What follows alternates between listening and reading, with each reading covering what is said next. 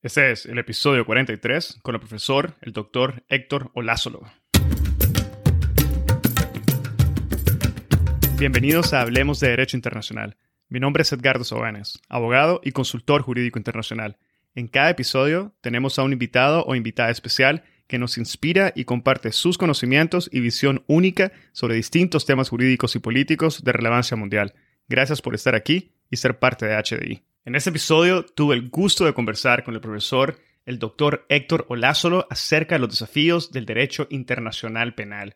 ¡Qué episodio! Lleno de conocimientos y con una fluidez extraordinaria. La conversación se tornó tan dinámica e interesante que sin darnos cuenta se extendió por dos horas, por lo cual hemos decidido publicar el episodio en dos partes. En esta primera parte del episodio, el doctor Olázolo nos expone de forma general los desafíos históricos y actuales del derecho internacional penal, de forma magistral y con un conocimiento y manejo verdaderamente único sobre la materia, el doctor Olázolo nos explica el desafío que presenta la redefinición de los fines y objetivos del derecho penal internacional. Nos explica el desafío relacionado a los límites de los mecanismos de aplicación y el desafío que impone la relación entre el derecho internacional penal y la justicia transicional. En la segunda parte del episodio, que se publicará próximamente, el doctor Olázolo nos habla sobre la armonización del actual régimen jurídico de los crímenes de Hughes Cohen y los procesos políticos de transición y justicia transicional. Nos comparte sus valoraciones sobre los desafíos que presentan las bandas criminales y los carteles de narcotráfico al derecho internacional penal. Nos explica el riesgo que impone la criminalidad organizada transnacional y su impacto en el derecho internacional y en la Corte Penal Internacional y finaliza el episodio compartiendo sus valoraciones sobre los desafíos que enfrentará la Corte Penal Internacional. El doctor Héctor Olázolo es licenciado y doctor en Derecho por la Universidad de Salamanca, es licenciado en Teología por la Universidad de Santo Tomás y tiene una maestría en Derecho por la Universidad de Columbia. Preside desde el 2011 el Instituto Iberoamericano de la Haya para la Paz, los Derechos Humanos y la Justicia Internacional. Se desempeña desde el 2013 como catedrático de Derecho Internacional en la Facultad de Jurisprudencia de la Universidad del Rosario, donde dirige el programa de maestría en Derecho Internacional, la Clínica Jurídica Internacional, el Anuario Iberoamericano de Derecho Internacional Penal, el International Law Clinic Reports y es investigador principal de la Red de Investigación Respuestas a la Corrupción asociada al crimen organizado transnacional. Es además Senior Lecturer de la Universidad de La Haya para las Ciencias Aplicadas, miembro del Colegio de Abogados de Madrid investigador senior del Ministerio de Ciencias y Tecnología de Colombia, miembro del Comité Científico de la editorial Tirán Leblanc, miembro de los comités científicos y editoriales de numerosas publicaciones en español e inglés, y director, junto con el profesor Carol Proner, de la colección Perspectivas Iberoamericanas sobre la Justicia. En la descripción de este episodio pueden encontrar los links a más información sobre el extraordinario currículum y la extraordinaria carrera del doctor Héctor Olázolo, al igual que unos links a una serie de sus publicaciones relacionadas a los temas que abordamos en este episodio. Espero que disfruten de este episodio, lo compartan en sus redes sociales y con quienes consideren podrían beneficiarse del contenido. Esta es la forma más fácil de fomentar el proceso de diseminación y difusión de temas de derecho internacional. Sigan al podcast en Spotify, Google Podcast, Apple Podcast, YouTube o cualquier otra plataforma que utilicen. Recuerden que pueden adquirir su membresía en la sección de contenido premium en nuestra página web en www.hablemosdi.com o en el link de membresía que está indicado en la descripción de cada uno de los episodios. Y así obtendrán acceso a episodios premium, acceso anticipado a los episodios generales, acceso a contenido adicional exclusivo, acceso completo a las gotas de jurisprudencia internacional y acceso a la sala de conversación de Hablemos de Derecho Internacional, el primer espacio virtual único y consolidado para networking de la comunidad global de hispanohablantes oyentes del podcast. Ahora, empecemos. Bienvenido al podcast, doctor Héctor Olázolo. Es un gran gusto y placer poder tenerlo en esta mañana y poder tener esta conversación. Muchas gracias por haber aceptado nuestra invitación, doctor. Muchas gracias a ti, Edgardo, por la, por la invitación y para mí es un placer estar con, con, todos vosotros en el día de hoy. Gracias, doctor. Hoy vamos a conversar sobre algunos de los desafíos que enfrenta el derecho penal internacional.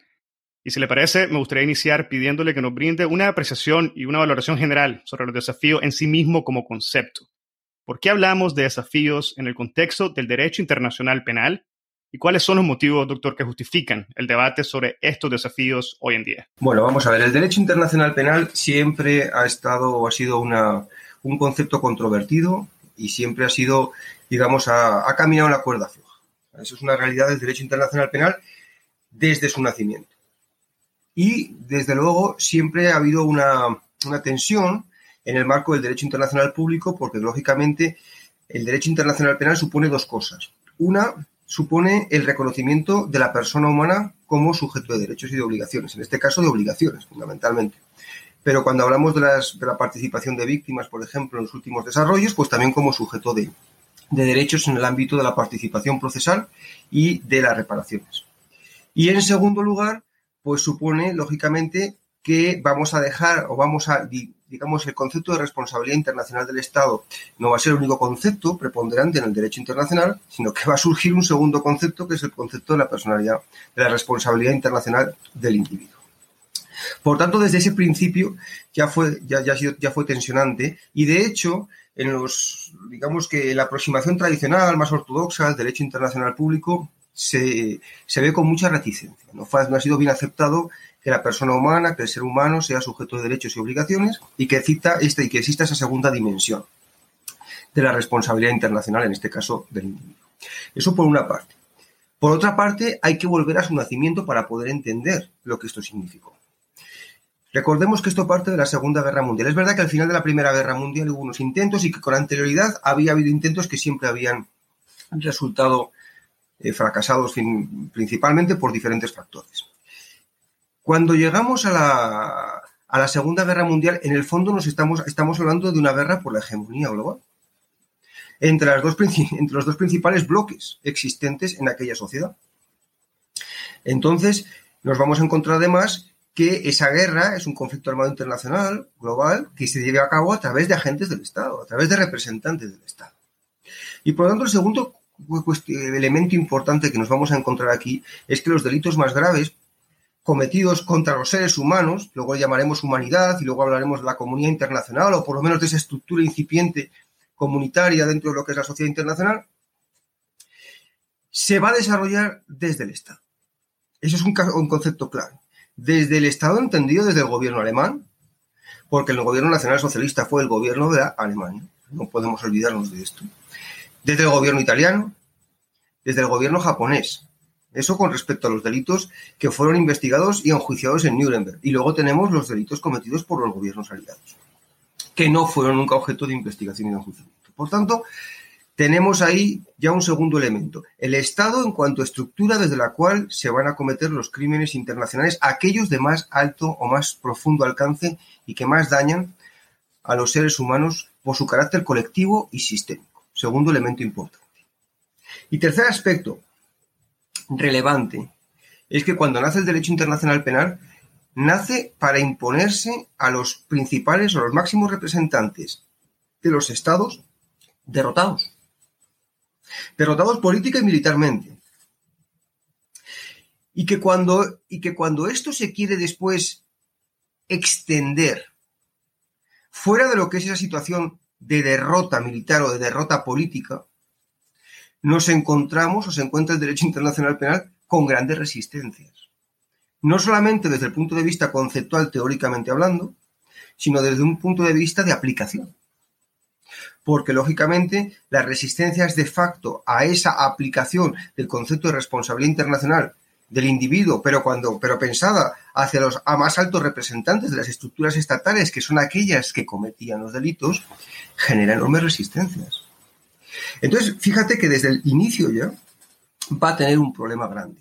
tanto va a ser así que no solamente no se va a poder llevar a completar el código de delitos en los años 40, que fue el primer encargo que le van a hacer a, la Comisión de Derecho Internacional, es, es, crear, no solamente codificar los principios de Nuremberg, sino que generar el código de delitos contra la paz y seguridad internacional y generar además un estatuto, ¿verdad?, de, para una Corte Penal Internacional. Pues los, tres van a, los dos últimos van a fracasar. Y los principios de Nuremberg no se van ni siquiera a considerar por la Asamblea General de Naciones Unidas, sino que la Comisión de Derecho Internacional los va a enviar y la, en 1950 y la Asamblea los va a recibir y los va a tener por recibidos, pero ni siquiera los va a someter a valoración en aquel momento histórico. ¿Por qué? Porque se dan todos estos aspectos. Entonces, cuando me dices que los desafíos actuales o de ahora, yo te diría, Edgardo, los desafíos desde siempre, desde, desde el momento número uno, incluso antes de comenzar la carrera, ya había una gran controversia. Desde que se empezó, lógicamente con el pistoletazo de salida, todavía más. Yo lo plantearía, lo plantearía por ahí. Claro, si hablamos de la actualidad, ¿qué es distinto hoy? Porque yo creo que eso hay que, hay que, hay que pensarlo. ¿Qué es distinto? Pero no qué es distinto en el derecho internacional penal. ¿Qué es distinto en la sociedad internacional? Porque eso nos va a determinar qué es distinto en el pilar justicia y de ahí, dentro del pilar justicia, el subárea de lo que es el derecho internacional penal y los tribunales internacionales penales. ¿Qué ha cambiado? Y han cambiado algunas cosas. Han cambiado algunas cosas no solamente desde los años 50, sino sobre todo desde los años 90 del siglo pasado, que es cuando va a producirse este boom, este desarrollo realmente de lo que es la Corte Penal, los tribunales internacionales penales para Yugoslavia y Ruanda, la creación de los tribunales ad hoc y todo el sistema o todo el sistema de grandes convenciones internacionales en materia de derechos humanos. Todo esto son años 90 y principios del siglo XXI. Y lo que ha cambiado hoy es que hay una nueva confrontación por la hegemonía global, cosa que no existía en los años 90. Eso nos, nos pone en un escenario completamente distinto. En los años 90 recuerda que había caído el, muro de Berlín, año 89, la Unión Soviética de un, año para otro prácticamente que se, disuelve, se convierte en la comunidad de estados independientes, ¿verdad? Luego Rusia de alguna manera pierde la capacidad que tenía de influencia, llega todo lo que es, digamos que la, influencia de alguna manera del bloque vencedor occidental, liderado por Estados Unidos, incluso a lo que es Rusia, con lo que tiene que ver con la privatización de todas las empresas públicas de la época socialista, la creación del grupo de los oligarcas. Y no hay oposición realmente a este bloque homogéneo que existía en aquel momento. Es decir, los años 90 es el año, si podemos hablar, ¿verdad?, de la hegemonía global de los Estados Unidos y de sus aliados de la OTAN, si queremos llamarlo así. Hoy ya no. Y lo puedes ver en algunas de las situaciones ante la Corte Penal Internacional de manera muy clara. Por ejemplo, República Centroafricana. En República Centroafricana tenemos una tensión muy grande porque el gobierno de República Centroafricana ¿verdad? solicita al gobierno francés o continúa solicitando que haya fuerzas allá de mantenimiento de la paz, que en el fondo Francia las ofrece de manera, de manera, las ofrece de una manera voluntaria porque de esa manera también tiene una mayor accesibilidad a los recursos que tiene este país pero Putin también tiene un. Y entonces ofrece asesores, que en Occidente le llamamos mercenarios y que desde el punto de vista de Rusia son asesores, pero que el gobierno de República Centroafricana los recibe para entrenar a sus Fuerzas Armadas. Y ya tenemos una tensión en República Centroafricana entre el interés de los militares franceses, perdón, del Estado francés, de Rusia y en el fondo detrás de esto, de la accesibilidad en el terreno a los recursos de República Centroafricana. Bien, esto que vemos, que vemos aquí con claridad lo vemos situación tras situación. Esto ha cambiado. ¿Esto beneficia o perjudica al pilar justicia? Y aquí la pregunta, digamos que, disculpa que me haga una autopregunta, pero, pero creo que es una reflexión que tenemos que, que hacernos y es, tiene dos elementos. En primer elemento, entender y reconocer que el pilar justicia en el ámbito internacional es más frágil que en los ámbitos nacionales. Y nosotros lo podemos ver claramente, por ejemplo, en relación con lo que es la Organización de las Naciones Unidas. Si tú ves la Organización de las Naciones Unidas, se va a caracterizar en buena medida por un elemento importante y es la concentración de poder. El poder decisorio vinculante está concentrado. Está concentrado en el Consejo de Seguridad, que además tiene cinco miembros permanentes que llevan 70 años allí y que son los que negocian todas las resoluciones, frente al resto que van pasando cada dos años y apenas tienen influencia en las mismas.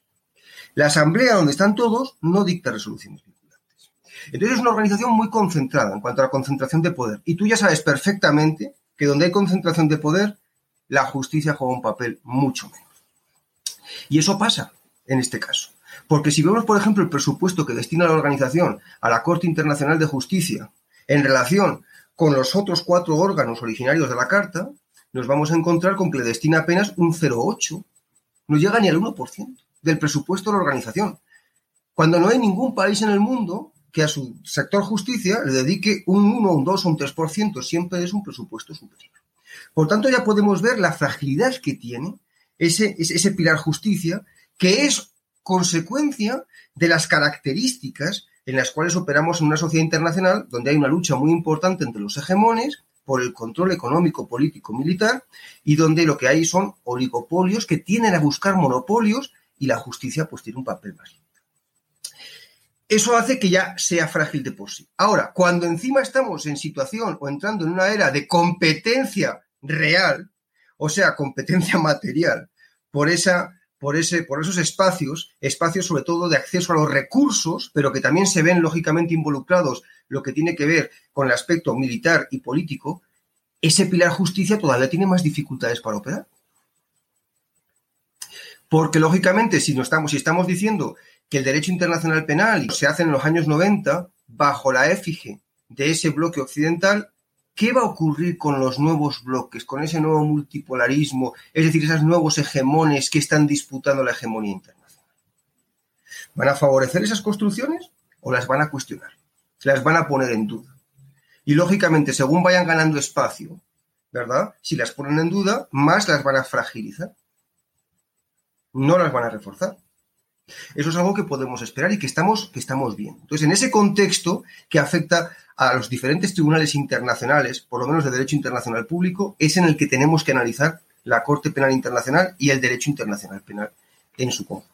Bueno, muchas gracias, doctor, por esas apreciaciones generales que sin duda ponen en contexto varios de los puntos que vamos a abordar durante la conversación del día de hoy. Y si me permite, me gustaría sí eh, hacer una pequeña pausa en alguno de los puntos que ha mencionado y me refiero a la necesidad que se ha expresado de redefinir los fines o los objetivos del derecho internacional penal. No sé si podría comentarnos, antes de proceder un poco de mayor profundidad a algunos de los puntos que menciona, si pudiera comentarnos hacia dónde es que debe ir enfocada esa redefinición de los fines o objetivos del derecho internacional penal, teniendo en cuenta los elementos que mencionó de los cambios que vivimos hoy en día en la sociedad internacional. Bien, es importante primero de alguna forma tener en cuenta cuáles son los fines que se dicen del derecho internacional penal. En principio entenderlos, para después llegar a una conclusión que voy a reservarme para una vez que los haya expuesto y sobre eso ver cómo habría que operar. ¿De acuerdo? Eso es importante. Entonces, desde la perspectiva de los fines, tenemos dos tipos de fines. El primer tipo de fin es aquel que está enraizado, que está, que está relacionado con lo que es el derecho penal y las teorías o digamos los fines de la pena en el derecho penal. Y aquí no hay diferencia entre common law o derecho común y derecho civil, porque realmente en el fondo comparten muchos elementos en el derecho comparado. Entonces tenemos que la pena en el derecho comparado tradicionalmente ha tenido, ¿verdad?, una, una dimensión, en primer lugar, preventiva, en prevención general y en prevención especial. Prevención general positiva y negativa. ¿Qué significa esto? Que cuando lo que se hace es condenar a una persona, lo que se está haciendo, está haciendo es enviar el mensaje por parte de esa sociedad de que no se van a permitir ese tipo de comportamientos y de que se reafirman los bienes jurídicos, los valores que protegen, que, que se protegen frente a esas conductas prohibidas. Por tanto, es una reafirmación de los valores de la sociedad nacional o internacional de que se trata.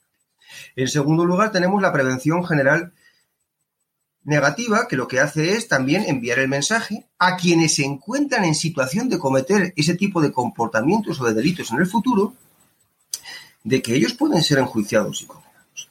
Y lógicamente en el derecho internacional penal esto tiene una diferencia importante, hay que entender esto. ¿Por qué? Porque mira, yo muchas veces hablo con los, con, los penalistas nacionales y es, es, complejo poder tener esta conversación, pero hay que tenerla. Nosotros vamos a, a nuestras sociedades nacionales y nos encontramos que nuestras cárceles y prisiones están llenas de personas con pocos recursos. Sin recursos, fundamentalmente. La gran mayoría las personas en prisión son personas sin recursos. Y no es porque tengan ellas una, digamos, tendencia innata, como se decía en el, siglo XIX, a poder cometer los delitos incluso por la, por la configuración de tu rostro. Yo creo que si, si siguiéramos en, esa, en, esa, en esas doctrinas, pues yo tendría serios problemas para poderme desenvolver en, mi vida profesional, sino, sino porque la política criminal de los estados, de las sociedades, está pensada de alguna manera para ir dirigida a abordar los delitos que se cometen de propia mano y los delitos que protegen ciertos bienes jurídicos. Mientras que hay otros bienes jurídicos que son muy importantes y que tienen que ver con los delitos urbanísticos, con los fraudes fiscales, con los delitos económicos, que generan enormes daños a la sociedad de manera directa e indirecta, ¿verdad? Que significa que, sin embargo, se castigan con penas muy inferiores y tienen plazos de prescripción que van de los 3 a 5. Por tanto, la política criminal está muy claramente definida en esa dirección. Cuando venimos al derecho internacional penal, la cosa cambia. A priori, la cosa cambia. ¿Por qué? Porque en primer lugar vamos a decir, desde el punto de vista de, de la prevención, de la prevención general positiva que hemos mencionado, que vamos a reforzar el mensaje que manda esa sociedad internacional. Claro, cuando estamos limitando los delitos objeto de investigación al genocidio, a los crímenes de lesa humanidad, a los crímenes de guerra o la agresión, lógicamente el mensaje que estamos enviando es que cuidado, que la paz y seguridad internacional es un valor importante para esta sociedad y que la preservación de los grupos humanos es un valor importante para esa sociedad. Ya sean grupos étnicos, religiosos, raciales, nacionales, ya sean grupos de la población civil, como en los crímenes de lesa humanidad o incluso en los crímenes de guerra. Por tanto, son valores importantes la preservación de los grupos humanos. Y lo mismo en cuanto a los valores centrales de lo que hemos llamado, se ha desarrollado como derecho internacional de los derechos humanos, que va unido a la preservación de grupos humanos. Este es el mensaje. Cada vez que vamos adelante, podemos ir adelante con ese tipo de procesos, lo estamos fortaleciendo. Y cada vez que damos un paso hacia atrás porque no podemos llevarlo adelante, lo estamos menoscabando. Bien, ahora, ¿quiénes son, según lo que hemos visto al inicio de esta presentación, quienes cometen esos delitos? Altos representantes del Estado. Y después, ya en los años 90, se va a extender a grupos armados de oposición y otro tipo de grupos, de, grupos organizados, pero fundamentalmente este tipo de delitos de sistema colectivos viene desde el liderazgo. Y entonces, en el derecho internacional penal ya desde la creación, poco más, al principio en Yugoslavia, pero ya enseguida, ya enseguida que se empezó a caminar a partir del año 2002, 2003, 2004, se empezó a ver claramente que la política criminal del derecho internacional penal tenía que centrarse en los máximos responsables, que llamamos las personas más responsables, es decir, en el liderazgo. Y ahí cambia el enfoque. Porque el liderazgo, en principio, son las personas que tienen poder. Que tienen poder estatal o que tienen poder paraestatal. ¿Verdad? Pero que tienen poder en sus estructuras, en sus organizaciones. Ya no estamos hablando de perseguir a los sin recursos. Estamos hablando de perseguir a los que tienen poder y recursos. Y claro, ahí es donde precisamente ese mensaje de prevención general negativa tiene una, va dirigido. Es decir, esto va dirigido a que cuidado, que usted puede tener poder, usted puede tener recursos, pero si usted se embarca con su organización o con las estructuras del Estado que dirige en este tipo de comportamientos, mire usted dónde va a terminar, mire usted lo que le puede suceder. Esa es la prevención general negativa. La prevención especial tiene mucho que ver con la posibilidad de evitar que este tipo de dirigentes incurran de nuevo en este tipo de comportamientos. A eso se refiere fundamentalmente esta, esta función. Y para ello hay un elemento central que creo que no lo planteamos adecuadamente en los procesos de transición o no lo tenemos suficientemente en cuenta. Y es que para evitar que este tipo de personas cometen ese tipo de comportamientos, hay que fundamentalmente tratar de sacarlos de esas situaciones de poder y de acceso a los recursos. Porque eso es lo que les permite llevar a cabo ese tipo de comportamientos, ese tipo, ese tipo de políticas a través de la violencia para poder obtener objetivos militares y políticos. Y tú sabes también como yo que hay muchos procesos que se basan precisamente no solamente en no sacarlos, sino en mantenerlos. Y en hacerles compartir el poder. Que funcionan bastante mal generalmente, porque antes o después ese poder compartido se rompe y de nuevo volvemos otra vez a una situación de confrontación. Bien, ese es un tercer elemento. La resocialización como último fin del derecho, del derecho penal tradicional y también del derecho internacional penal es menos relevante en el derecho internacional penal porque como tenemos el foco en ese tipo de dirigentes, normalmente estos dirigentes, digo normalmente, que no siempre es el caso, tienen una formación y tienen un, un, desarrollo que hace que realmente el problema está en cómo han manejado el poder y los recursos cuando los han tenido, en lugar de una falta de formación que les vaya a impedir volver a integrarse en esa sociedad. Por tanto, ese es un aspecto que normalmente, que en general no es tan relevante, aunque puede jugar también en algunos casos un papel. Y aquí es importante hacer una distinción. Y la distinción es que, cuidado, cuando hablamos de máximos responsables, hablemos de máximos responsables, de personas que tienen posición de relevancia y dirigencia en sus organizaciones estatales o no estatales. Porque muchas veces estamos llamando máximos responsables a líderes locales con un poquito de influencia en una pequeña región, de un territorio muy amplio, pero que realmente no juegan ningún papel, ninguna relevancia, no tienen prácticamente rol alguno en lo que es la política nacional, mucho menos regional de lo que es, ¿verdad?, la situación en la cual ellos operan. Y ese es un problema que estamos teniendo. Bien, esos son los, fines tradicionales. Ahora, Edgardo, si quieres, pasamos a los fines que tienen que ver con la dimensión internacional del derecho internacional penal, que es un segundo tipo de fines. Y ahí claramente podemos distinguir, yo creo que tres hasta cuatro. Primer tipo de fin, el mantenimiento de la paz y seguridad internacional. Ese ha sido un fin central. Y si tú ves los diferentes tipos penales, ¿verdad? Empezando desde la agresión, siguiendo por los crímenes de guerra, los crímenes de lesa humanidad que afectan a colectivos humanos, a, grupos de la población civil, el delito de genocidio que afecta a grupos ya más definidos en cuanto a su identidad o característica identitaria, todos ellos en el fondo son situaciones de violencia masiva, generalizada, sistemática, que lo que te va a generar es una desestabilización, desestabilización de la región, del país y seguramente, ¿verdad?, de los países limítrofes. Entonces, desde esa perspectiva, lo primero que estamos tratando es de mantener o mantener la paz y seguridad internacional como bien jurídico central sobre el que se construye la sociedad internacional posterior a la Segunda Guerra El segundo fin al cual se, espera que se llegue, o se, ha planteado que se llegue, es, el, es la cuestión de la memoria, de la verdad y de la memoria. Pero claro, vamos a ser, vamos a ser, yo creo que tenemos que ser honestos en esto. La primera, el, primer tema de la verdad y la memoria tenemos que tener en cuenta que la historia, la verdad y la memoria en las sociedades humanas la construyen los vencedores. Nosotros venimos de países en que esto ha sido así.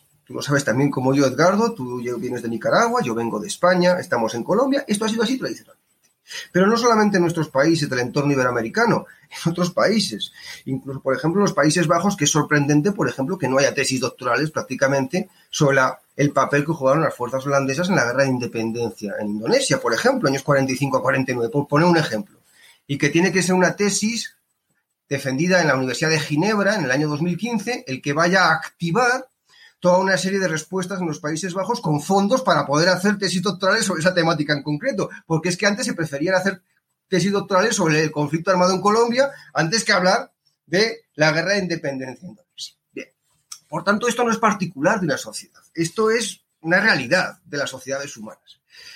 Claro, cuando ya estamos en el marco del derecho internacional penal y cuando precisamente lo que se va a poner en cuestión o lo que se va a investigar y enjuiciar es el poder, fundamentalmente, ¿verdad? Poder político, poder económico, recursos, fundamentalmente, se va a poner en tela de juicio esa verdad.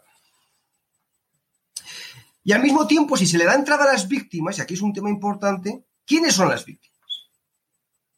Y para entender quiénes son las víctimas, ¿verdad? Tenemos que, que, de alguna manera, tenemos ya tenemos toda una, una corriente filosófica que nos lo explica fundamentalmente. Las víctimas son aquellos que han sido, ¿verdad?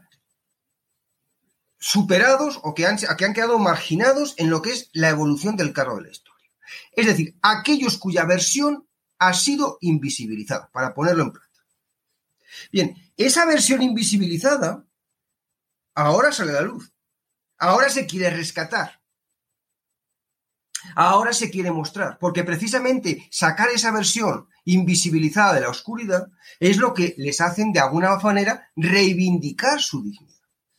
Pero este no es un ejercicio gratuito, Porque cuando sacas esa verdad, cuando sacas esa, esa versión, cuando sacas esas posibilidades que hubo en el pasado, pero ya no las hay, ¿verdad? Porque quedaron excluidas en su momento, fueron derrotadas, cuestionas la verdad construida por los vencedores, sobre la cual las sociedades de los diferentes lugares se han desarrollado.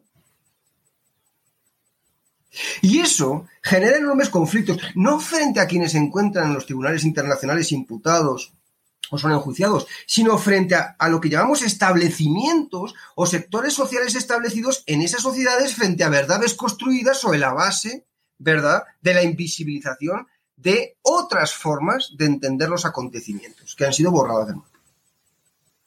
Entonces ves que el ejercicio es un ejercicio muy complicado. Y la pregunta entonces que se hace, que se hace tanto para lo que es el caso de la Corte Penal, como podría ser para Yugoslavia o Ruanda, los tribunales tribunales híbridos, pero también, por ejemplo, para lo que son mecanismos nacionales, como por ejemplo la, la, JEP en Colombia o otros mecanismos, es, ¿están equipados? ¿Están equipados estos mecanismos para poder abordar semejante ejercicio práctico? Semejante ejercicio de desinvisibilizar y que se genere esa confrontación fruto de ese desenterramiento de esa versión o de esa perspectiva frente a la perspectiva preponderante? Esa es una pregunta. Es una pregunta que ha estado ahí en, el tintero, ¿verdad? Y que muchas veces se cuestiona porque realmente si lo que está en juego es la determinación de las responsabilidades, muchas veces todo lo que está fuera que no tiene que ver con esas responsabilidades se saca a un lado para centrarnos en ese debate sobre las responsabilidades y poder avanzar en ese debate. Ya que si tenemos en cuenta todo lo demás, nos podemos encontrar con que realmente nos atasquemos, con que no sea posible avanzar en ese debate sobre responsabilidades porque estamos buscando otras cosas. Y la pregunta es, ¿es que los tribunales de justicia, ya sean internacionales como nacionales, pueden hacerlo todo? ¿O tienen que enfocarse? Y tenemos que crear otro tipo de instrumentos extrajudiciales que se dediquen precisamente a complementar la voz hecha por los instrumentos judiciales o los mecanismos judiciales para desenterrar de una manera más sistemática, para generar ese diálogo, porque es un diálogo social el que se plantea. Es un diálogo social cuando se desentierra la, verdad que ha estado oculta durante tanto tiempo, ¿verdad? ¿No serían ese tipo de órganos los que estarían mejor equipados para llevar a cabo ese tipo de ejercicio que va a tensionar necesariamente una sociedad? Esas son las cuestiones que se plantean desde esa perspectiva. Hay un tercer, un tercer fin que también tiene, se, se, plantea desde el derecho internacional penal, que es la reconciliación. El tema de la reconciliación. La reconciliación que va unida precisamente como paso principal, necesariamente, a lo que es la presentación de la perspectiva de los que han estado invisibilizados, reconocimiento de su dignidad. Y después, como elemento fundamental de la reconciliación, y antes de hablar de perdón, viene el arrepentimiento y sobre todo la concienciación de querer actuar de otra manera por parte de los victimarios. Y el paso final es el perdón, el perdón que es individual y que cada víctima lo vive de una manera distinta, si lo puede otorgar, si no lo puede otorgar, si necesita 5, 10, 15, 20 años, porque es una cosa individual. El problema que estamos viendo es precisamente que fallamos en la parte de los victimarios. No es que, no es un problema, es decir, los tribunales internacionales penales realmente están equipados desde para generar no solo un arrepentimiento, sino una, un acto de construcción en el sentido de una concienciación de querer actuar de otro modo hacia el futuro por parte de los victimarios, paso previo a lo que podría ser cualquier acción de perdón. Y, y, en segundo lugar, una cuestión, una cosa es poder llevar esto a cabo desde una perspectiva individual, victimario-víctima, en un plano de autor material. Y otra cosa es cuando estamos hablando de máximos responsables, dirigentes que pueden ser responsables de decenas de miles, cientos de miles o millones de actos de desplazamiento, cientos de miles de actos de asesinato, cientos de miles o decenas de miles de actos de agresiones sexuales. En ese caso, estamos hablando de una reconciliación en una dimensión colectiva. Y de nuevo, aquí viene la pregunta. ¿Esa reconciliación en una dimensión colectiva realmente es algo que pueden hacer estos tribunales? ¿O les estamos pidiendo mucho más de lo que pueden ofrecer? Y por último, como ya fin, tercer fin, último fin, que no tiene que ver, digamos, ni con el aspecto de los fines desde el derecho penal nacional comparado clásico, ni desde la dimensión internacional, es todo el tema de la participación de las víctimas, que sí que está relacionado con algunas de las cuestiones que hemos abordado, pero que tiene una autonomía propia una autonomía propia porque se ve en diferentes dimensiones, la procesal y la, y la, parte de reparación o restitución. Son dos aspectos diferenciados. Y claro, la participación procesal depende de cuál es el objetivo y la finalidad que van a tener los tribunales, estos instrumentos, estos mecanismos, porque no es lo mismo la determinación de responsabilidades que la que el desempolvamiento de alguna manera y visibilización de verdades que han estado invisibilizadas, porque es que en un proceso de estas características el elemento central es la víctima.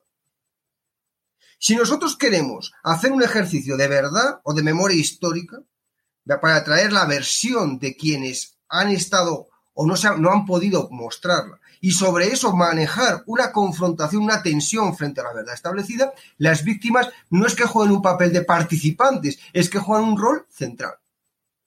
Entendiendo además, Edgardo, que entre los grupos de víctimas los hay con visiones completamente opuestas. Porque normalmente en ese tipo de situaciones hay víctimas de diferentes grupos y de diferentes estructuras. Ahora, si pensamos que la función de estos tribunales está dirigida principalmente a la determinación de responsabilidades, las víctimas tienen un papel que jugar pero ya no es el papel central, preponderante, determinante del proceso. Es un papel dentro de lo que es un sistema de justicia penal donde hay diferentes, hay una triangulación entre fiscalía, defensa y víctimas. Cosa que en el primer tipo de proceso las víctimas no participan tanto de esa triangulación, puesto que juegan, son un elemento central, más central, más pivotal. Entonces, desde ahí es desde donde tenemos que construir. Pero como no tenemos claridad como queremos de alguna, como ha habido un cóctel en el que se ha querido meter todo en el mismo, en el mismo, en, la misma botella, si queremos llamarlo así, o querer que, que los tribunales internacionales desarrollasen un poco de todo, pues nos hemos encontrado que a la hora de articular el papel que va a tener la víctima en estos procesos, en estos mecanismos, tampoco está claro. Entonces ves que quedan muchos elementos por articular. Yo diría que los siguientes, ya para contestar finalmente a tu pregunta, que yo creo que hacía falta pasar por este proceso para poderla contestar. En primer lugar, es necesario determinar hasta qué punto o no entendemos que los fines que tradicionalmente el derecho penal ha venido, ha venido planteando son aplicables en el derecho internacional penal. Y yo pienso que algunos de ellos sí son aplicables. Sí son aplicables. La prevención general positiva es aplicable la prevención general negativa debería ser aplicable si fuéramos más efectivos. Lógicamente, si no somos efectivos, pues pierde toda validez. En cuanto a la prevención especial, yo pienso, como digo, que sacando de posiciones de poder a quienes han cometido ese tipo de delitos, se cumple perfectamente. Y por tanto no es necesario medidas adicionales, sino simplemente asegurarse de sacar del poder a quienes han incurrido en estas prácticas. Resocialización pienso que tiene un, un valor menor.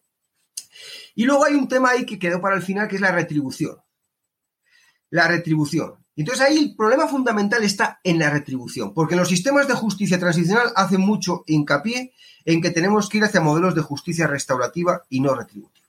Bien, ese es el, digamos que el elemento central del debate con respecto a los fines tradicionales del derecho penal. Y yo ahí te hago la siguiente pregunta. Vámonos acá a Colombia. En Colombia tú te robas un celular y te llevan a prisión. Y te pueden llevar a prisión de 4 a 8 años por llevar, por robarte un dispositivo electrónico, que los hacen gente de bajos recursos, generalmente ese tipo de Entonces, la pregunta es, ¿tú cómo puedes explicar a un pueblo, a una sociedad, que por robarte un celular te vas de cuatro a ocho años a prisión, precisamente porque la política criminal está centralizada en las personas de menos recursos? Y que cuando estamos hablando de la utilización de la violencia como arma política, como forma de funcionamiento estatal para estatal y en oposición al Estado.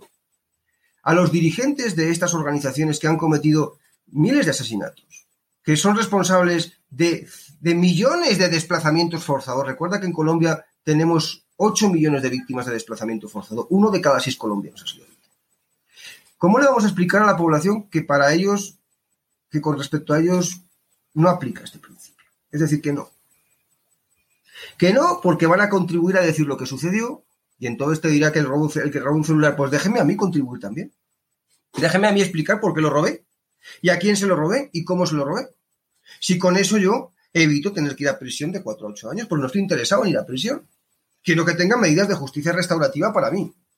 Entonces, mientras esa, esa dicotomía, ¿verdad? Del derecho nacional interno, derecho, interna, de derecho internacional penal, esa dicotomía de la política criminal que esté centralizada o focalizada en los autores materiales y en las personas de bajos recursos, frente a la que está centralizada en los autores intelectuales y las personas de un mayor nivel político y acceso a recursos, no haya una, correspondencia, vamos a tener unos problemas, no lo vamos a poder explicar. No lo vamos a poder explicar y vamos a tener enormes problemas en nuestras sociedades para que eso se pueda entender. Y siempre tensiones. Por tanto, ahí no está tanto en decir, bueno, es que la retribución debe jugar un papel, no debe jugar un papel.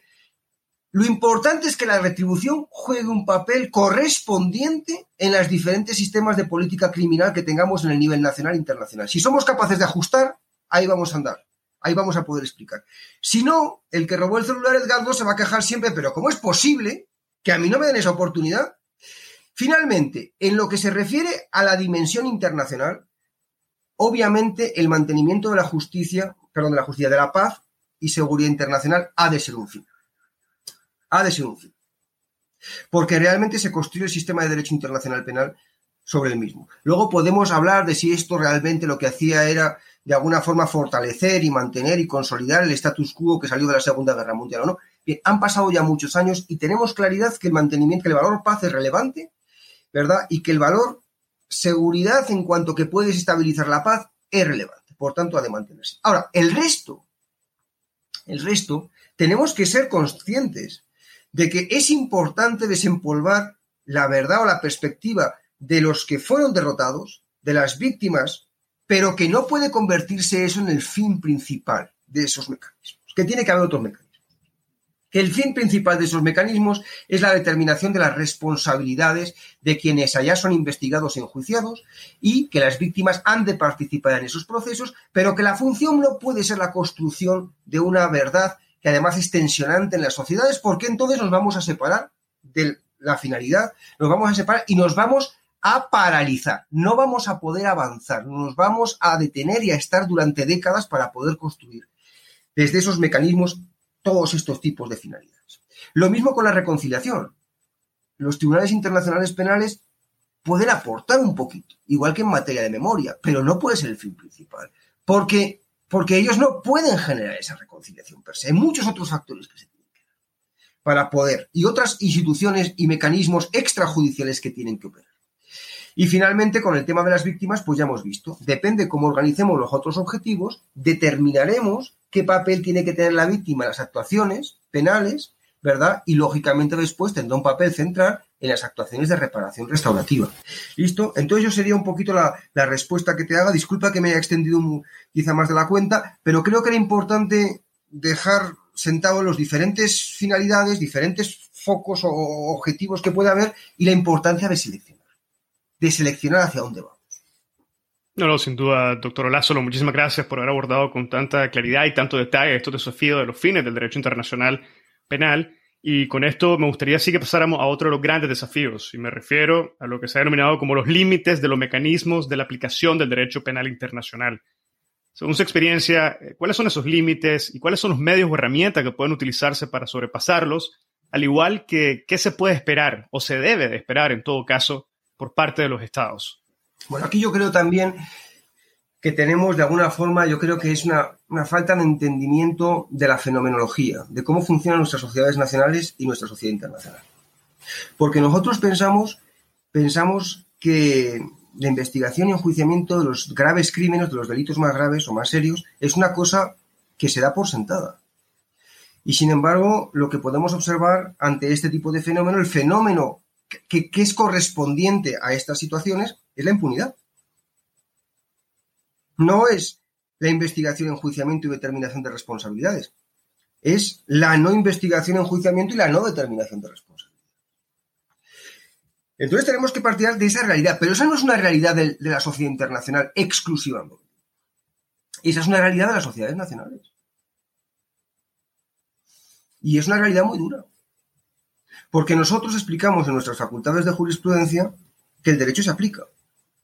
Y yo en mis clases explico, las facultades, explico también en la facultad de jurisprudencia que en la materia en la que yo me desarrollo, la materia que yo explico, ¿verdad? El nivel de aplicación es limitadísimo.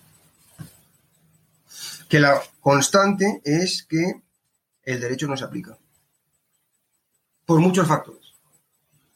¿Listo? Entonces, ese es un primer punto que tenemos que tener en cuenta. El segundo punto que tenemos que tener en cuenta es que cuando hablamos de delitos cometidos por estructuras, tú vete a pensar, por ejemplo, yo qué sé, cualquier país de actualidad que podamos tener, yo qué sé, Sudán, ponte, que acabamos de tener un cambio de gobierno en Sudán. En Sudán, cuando yo era magistrado auxiliar de la Corte Penal y, y trabajaba con la magistrada Silvia Steiner hace ya una década, y tuvimos las solicitudes de orden de arresto en relación con Omar el-Bashir que llegaron a la sala, pues enseguida vimos que allá en cinco años había habido del orden de 300.000 asesinatos. Que prácticamente el 99% de la población Masalit, Sahagua y Fur había sido desplazada internamente o refugiada externamente. Entonces la pregunta, Edgardo, es ¿cuántas personas participan en la comisión de esos actos de violencia? Desde quienes los deciden hasta quienes los planean, pasando quienes coordinan los planeamientos con las unidades en el terreno quienes los ejecutan. ¿Cuántas personas? ¿Cuántos miles? Decenas de miles. Cientos de miles puede haber involucrados en la comisión de ese tipo de hechos. Y estoy hablando materialmente, no del apoyo que se tiene. Porque además detrás de todo ese aparato hay todo un apoyo. Hay un apoyo de grupos de comunicación mediáticos, hay un apoyo de un sector empresarial, hay un, hay un apoyo. ¿De acuerdo? Entonces la pregunta es, bueno, ahora cuando nos vamos a dedicar a la investigación y enjuiciamiento, en el derecho internacional penal lo tenemos más claro en el ámbito internacional, en la dimensión internacional, porque vamos a centrarnos en los máximos responsables. Entonces ahí limitamos de gran manera el grupo de posibles personas investigadas o enjuiciadas, a costa de dificultarnos la vida, porque van a utilizar todo el poder que ellos dispongan para, como en el caso de Omar al-Bashir, andar viajando de un lado a otro y desafiando a la Corte Penal durante una década, porque cuanto más se veía que viajaba y menos le podía capturar, pues más salía él como vencedor. Es cierto que pasaron unos 10, 15 años y quienes tengan un poquito de comprensión de cómo funciona esto, sabe que el señor Basir va a acabar en la Haya. Y ahora ya lo vemos más cerquita que antes, ¿verdad? Así es como funciona. Pero, pero entonces, además de esto, en el ámbito, en el ámbito interno, el problema es que no nos quedamos ahí. El problema es que en el ámbito interno nos encontramos con los torturadores que han cometido la tortura de propia mano, quienes han desaparecido de propia mano, quienes han ejecutado o asesinado de propia mano, quienes han desplazado, destruido propiedad de propia mano, quienes han violado de propia mano, quienes han reclutado de propia mano. Los mandos que estaban intermedios al ladito de la escena del delito, los mandos intermedios más alejados, todos estos en principio no son máximos responsables. Pero en el nivel interno hay que hacer algo con y entonces surge la pregunta, Edgardo, ¿qué hacemos? ¿Tenemos nuestros sistemas de justicia preparados para poder asumir investigaciones y enjuiciamientos de naturaleza penal frente a semejante volumen de máximos responsables? Perdón, de, autores materiales y de autores intermedios que han participado en todo este tipo de, actuaciones. Y es entonces de ahí, si ves el, libro que escribimos con, el profesor Pablo Galain, donde hablamos del alcance de la aplicación del derecho internacional penal, nosotros explicamos, no ha habido ningún conflicto, prácticamente, ninguna situación de violencia masiva que en el ámbito interno haya generado investigaciones y enjuiciamientos a más del 1% de los responsables. El caso de Argentina es un poco particular porque Argentina realmente el nivel de violencia afectó en cuanto a personas desaparecidas a unas 25.000, 30.000 personas, es un nivel más limitado, ¿verdad? Y además era un sector muy particular, era la clase media, media alta eran profesores universitarios y universitarios, pero que venían de, de digamos que de, familias con recursos. Y eso generó que cuando cambió la situación política en el país, se fomentasen de alguna manera toda una serie de procedimientos que llevó a que fueran enjuiciados algunos miles de personas. Y entonces, comparado el número de personas investigadas y enjuiciadas con el con el, con el volumen que había de víctimas, entonces podemos decir, o de victimarios, podemos decir que un porcentaje superior fue objeto de investigación o juicio. Pero en los demás países no. En la gran mayoría de ellos no. Esto no ha pasado ni en Bosnia, ni ha pasado, lógicamente, en Croacia, ni ha pasado en Ruanda, ni ha pasado en, Guatemala, ni ha pasado en el, en el, Salvador, ni ha pasado en Colombia, ni ha pasado. Allá donde vayamos.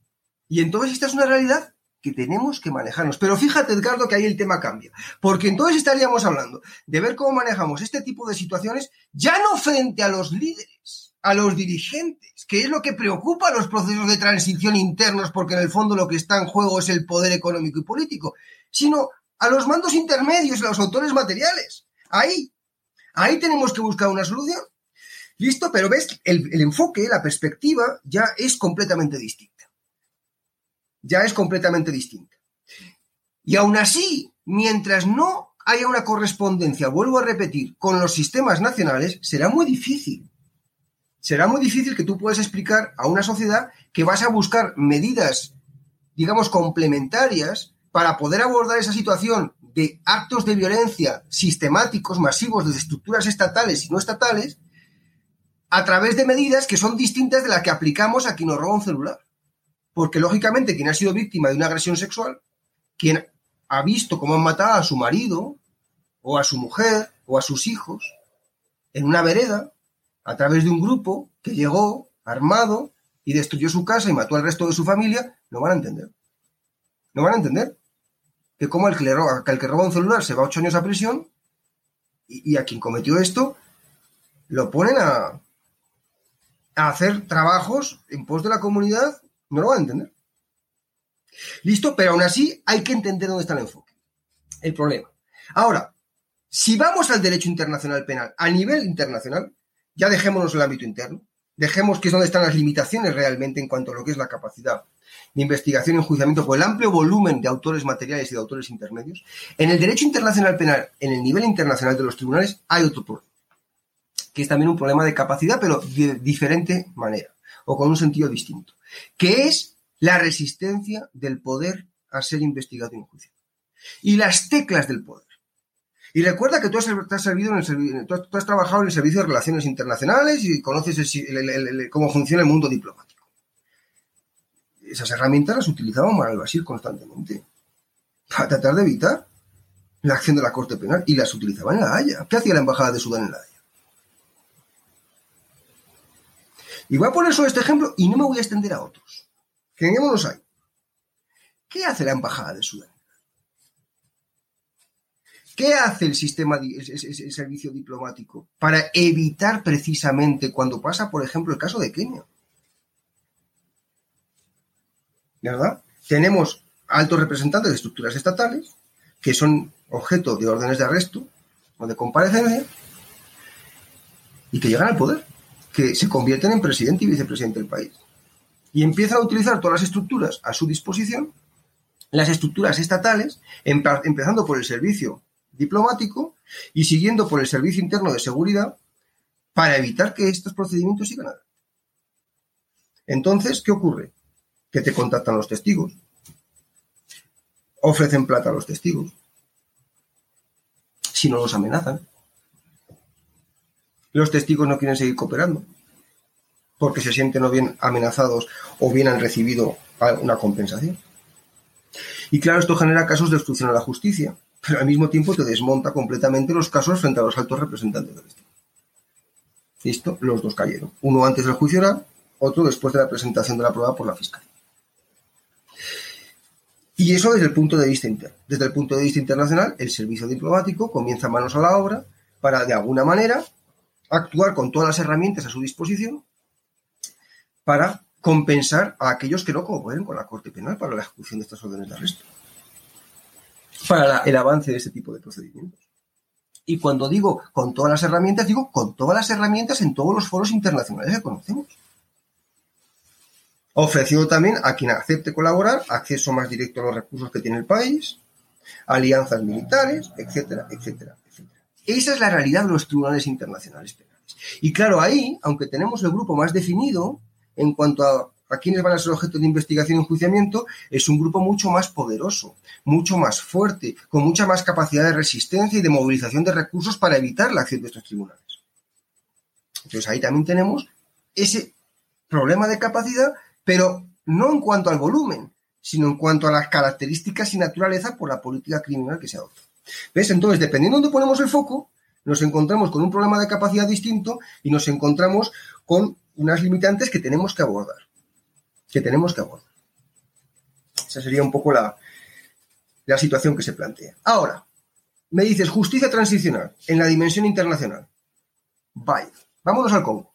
Otro caso ante la Corte Penal. En el Congo, Naciones Unidas avala, avala un acuerdo de paz donde lo que hace es decirle, señor presidente, usted se queda de presidente, a pesar de lo que haya podido hacer o no hacer, y ustedes, señores líderes de las cuatro milicias o grupos armados de oposición más relevantes en el país, vengan ustedes aquí y vénganse de vicepresidentes. Y de paso se traen su gente. Y Naciones Unidas avala eso. Y la sociedad internacional, o una parte de la sociedad internacional, avala eso. Pero ¿qué es que eso que se hizo en Congo se, está, se intenta seguir haciendo hoy en día en otros lugares? Ese modelo de transición, entre comillas que obviamente lo hemos visto fracasar claramente en Congo, como lo hemos visto fracasar en muchos otros lugares.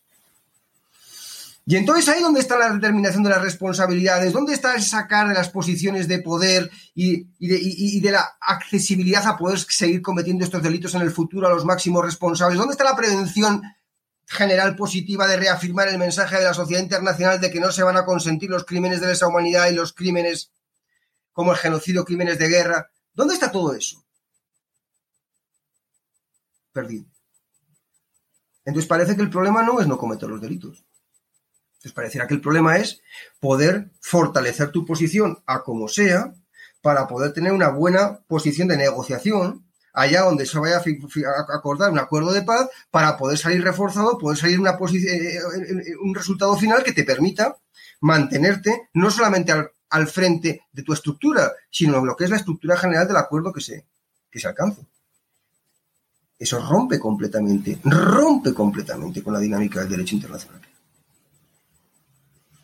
Y ahí tenemos otro problema. Y como te digo yo, el acuerdo que vimos en, Congo se ha replicado en muchos otros lugares. Y se ha replicado por las Naciones Unidas, Organizaciones Unidas y por, y, por, entidades que se supone que apoyan. Ya no me estoy refiriendo a las que no apoyan. Ya no me estoy refiriendo a los Estados Unidos o a Rusia o a China, principales hegemones de la sociedad internacional, que no quieren saber nada de un derecho internacional penal que no controle. Es decir, que no quieren saber nada de una Corte Penal Internacional, por ejemplo. Sino que me estoy refiriendo incluso a países que apoyan esa institución. Porque parece que juegan a una cosa y a la contraria, siendo parecida incompatible. O por lo menos que se menoscaba la una con la otra. Esa es la tensión que tenemos ahí. Bueno, doctor, muchas gracias nuevamente por haber dado por haber compartido sus valoraciones sobre este tema. Creo que ha mencionado una serie de puntos y ha aportado una serie de criterios muy importantes que deben de decirse, deben de pensarse de una forma crítica y lo ha hecho de una manera extraordinaria, así que le agradezco muchísimo por haber compartido el gran desafío que enfrentan los mecanismos de aplicación del derecho penal internacional. Y quizás con este me gustaría ir a un tercer desafío todavía, que es importante, creo, analizar con mayor detalle, y es el que surge en la relación entre el derecho penal internacional y la justicia transicional. Y dado que está en Colombia, doctor, no sé si fuera posible que nos comentara cómo se entiende este desafío desde Colombia, quizás en alguna forma más práctica, comentarnos cuáles han sido las consecuencias de esta relación entre el derecho penal internacional y la justicia transicional colombiana. Sí, vamos a ver. Aquí yo creo que, que hablamos de dos dimensiones distintas. Porque cuando hablamos, es interesante cuando se plantea la cuestión justicia transicional. Y yo la pregunta que digo es, ¿y por qué hacen tanto hincapié en justicia? Porque la justicia internacional es política. Es un proceso de transición político. Sin embargo, tenemos que revestir el proceso con la palabra justicia porque parece que eso trayera otras connotaciones.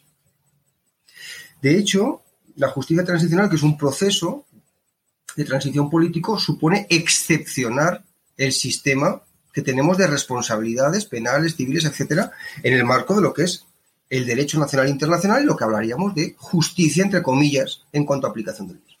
Es una excepcionalidad. Y por tanto, mientras no lo planteemos desde ahí, va a ser difícil que los podamos entender. En segundo lugar, es normal en el derecho internacional, que es derecho, no hay un reconocimiento de la justicia, no hay un reconocimiento de los, digamos que, del jurídico de lo que es la política de los procesos de transición, porque es política. Entonces, tenemos un marco normativo en cuanto al derecho internacional de los derechos humanos, derecho internacional humanitario, las graves violaciones del primero dan lugar a crímenes de lesa humanidad, las del segundo a crímenes de guerra. El derecho internacional penal complementa ese triángulo con la responsabilidad no solamente del individuo, sino además hablando de la imprescriptibilidad de los delitos, de la ausencia de inmunidades frente a tribunales internacionales. Y además se plantea que los elementos centrales de esta construcción son normas de derecho imperativo y cogens. ¿Qué quiere decir esto? Que son parte de la constitución de la sociedad del derecho internacional.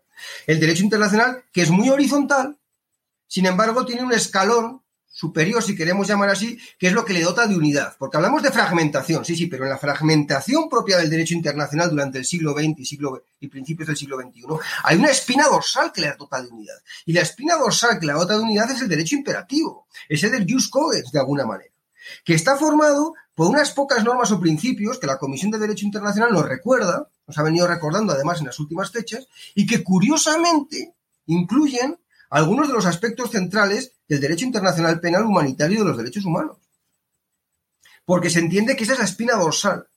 Bien, esa espina dorsal del, del derecho internacional público, si queremos llamarlo así, o del derecho internacional en su conjunto, porque se impone también sobre el derecho internacional económico. No nos olvidemos de esto, que cuando estamos en los arbitrajes internacionales sobre cuestiones, sobre cuestiones, ¿verdad?, de inversión, nos olvidamos de que hay afectaciones a toda una serie de derechos fundamentales que me parece a mí que esos tribunales arbitrales no quieren escuchar o no quieren tener en consideración, excepto muy excepcionalmente, pero se les olvida. Y eso es Jusco. Y eso es derecho imperativo, que debería ser tenido en cuenta por ese tipo de tribunales arbitrales. Pero dejando esto al margen, ¿verdad? Nos encontramos con los procesos de transición, vemos las tensiones que acabo de mencionar. Y cuando llevamos a cabo una negociación exclusivamente política para resolver esas tensiones, esa normativa, no solamente nacional, sino sobre todo internacional, que tiene ese valor de jus cogens o derecho imperativo y se impone sobre el resto de normas jurídico internacionales, ese marco de juego no le sirve. No le sirve. No le sirve, Edgardo, porque cuando estamos negociando en el marco de una mesa de negociación entre altos representantes de un Estado que ha cometido serios crímenes internacionales y que son ser responsables al máximo nivel, incluyendo, si no quienes negocian, quienes son miembros de las instituciones que negocian. Y por otra parte, los responsables, ¿verdad?, de aquellos grupos que se han enfrentado con las estructuras estatales, que también son responsables de delitos de esta naturaleza, no les sirve este marco. Y entonces lo que se plantea en estas negociaciones es una negociación sin tener en consideración este marco. Es como dijéramos tabula rasa. Vamos a ver cómo nos ponemos de acuerdo. Vamos a ver cómo nos repartimos el poder político, el poder económico, el acceso a los recursos, porque eso es lo que se negocia ahí. No nos engañemos. Para poner fin a un conflicto, lo que se está negociando es la distribución del poder entre los actores de ese conflicto. Luego llamaremos a las víctimas para que lo refrenden, pero no para que influyan en su contenido. El caso colombiano es paradigmático. A las víctimas las llamaron al final, para refrendar, pero no para modificar el contenido de la negociación o de los acuerdos. Porque lo que hay es, es un repartimiento. Entonces tú puedes ver, por ejemplo, que allí lo que hubo, y, cuidado que el caso de, Colombia no tiene nada que ver con el del Congo que te, he mencionado antes, aquel es todavía más, más llamativo, aquellos tipos de acuerdos. Acá estuviéramos negociando el qué? El mantenimiento, por ejemplo, ¿verdad? De, una, representación en las curles en el Congreso, curles en el Senado durante un determinado espacio de tiempo, ¿verdad? La posibilidad, toda una serie de cómo vamos a poder mantener esa capacidad de acción política por parte del grupo que se enfrentaba al Estado, por una parte. Y por otro lado, ¿cómo vamos a evitar por parte del Estado responder?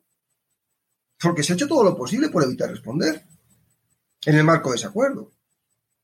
Y de hecho, uno de los grandes problemas que tiene, o uno de los problemas que tiene, es precisamente la responsabilidad del superior, pero no del superior de los grupos armados de oposición, en este caso de las FARC, del superior, de los superiores estatales, de los superiores militares y policiales, porque se, se, trataron de formular dos concepciones distintas aplicables, la una a los unos y la otra a los otros.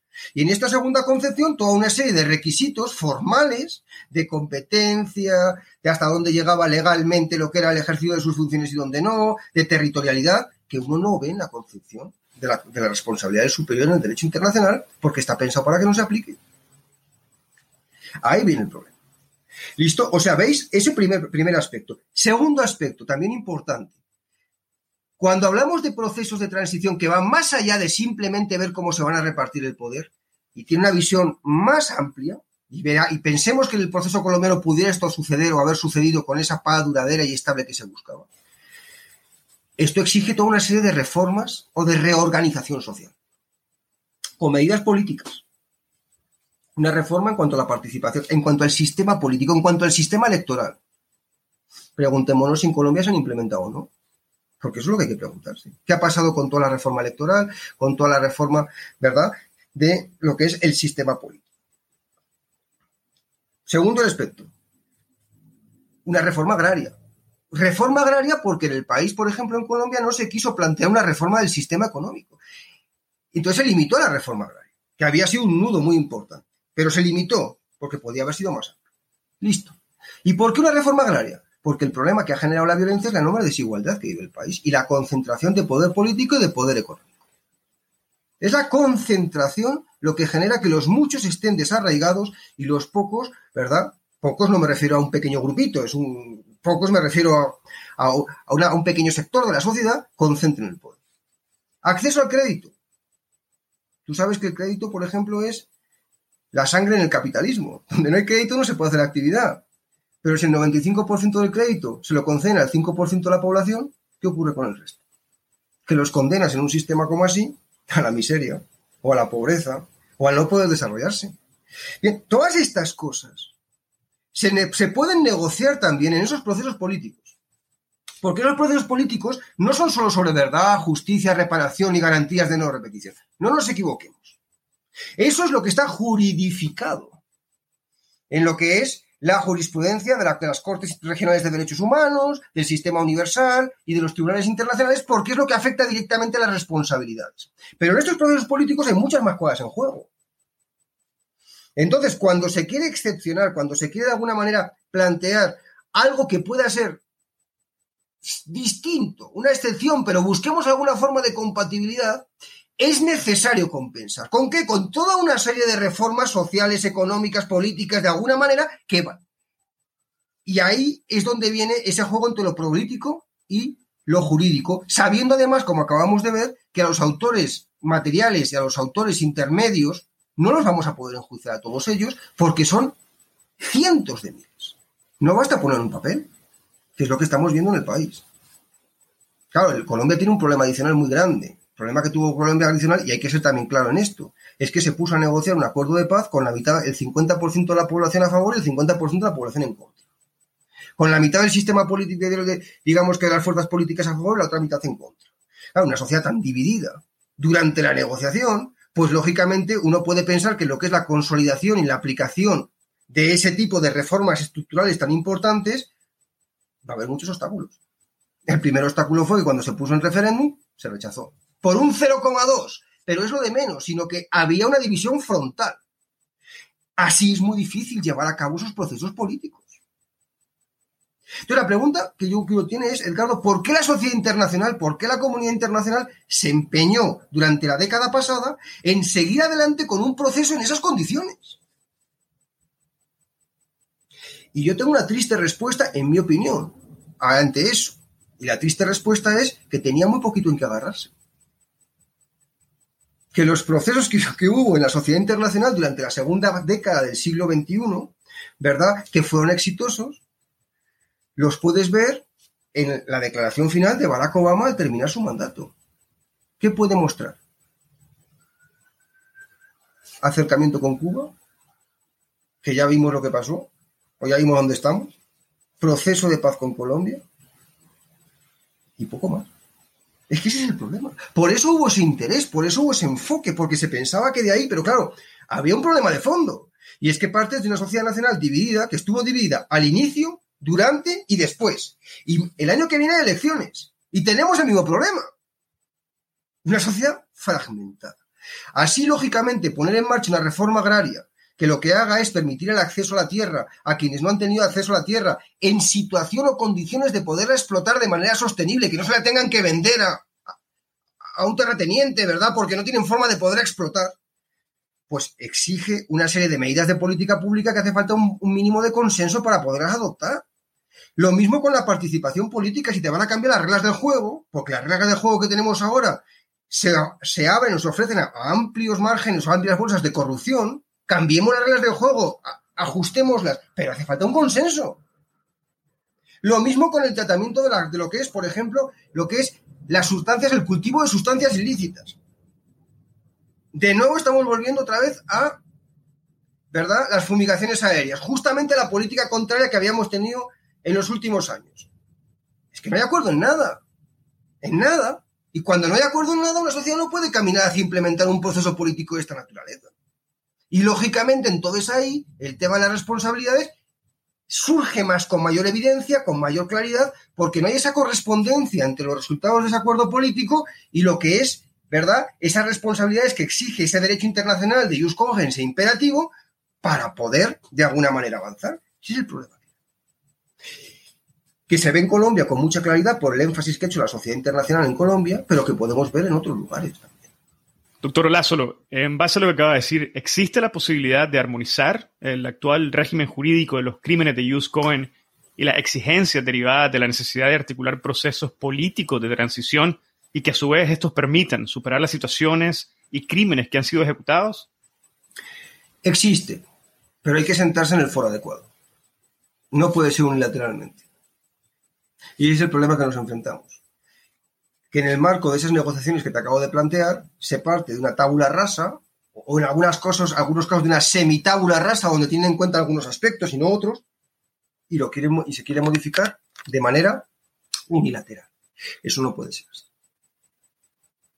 Necesitamos tener un foro mucho más amplio, donde igual que se creó un estatuto de Roma de la Corte Penal Internacional o que se crea un otro tipo de no te pierdas la segunda parte de este gran episodio que se publicará la próxima semana. Hasta entonces. Si encontraste este episodio interesante, te invitamos a que lo compartas y nos sigas en Spotify, Apple Podcast, Google Podcast o cualquier otra plataforma que utilices para escuchar tu podcast Hablemos de Derecho Internacional, haciendo clic al botón de seguir o al botón de suscripción. Hasta la próxima.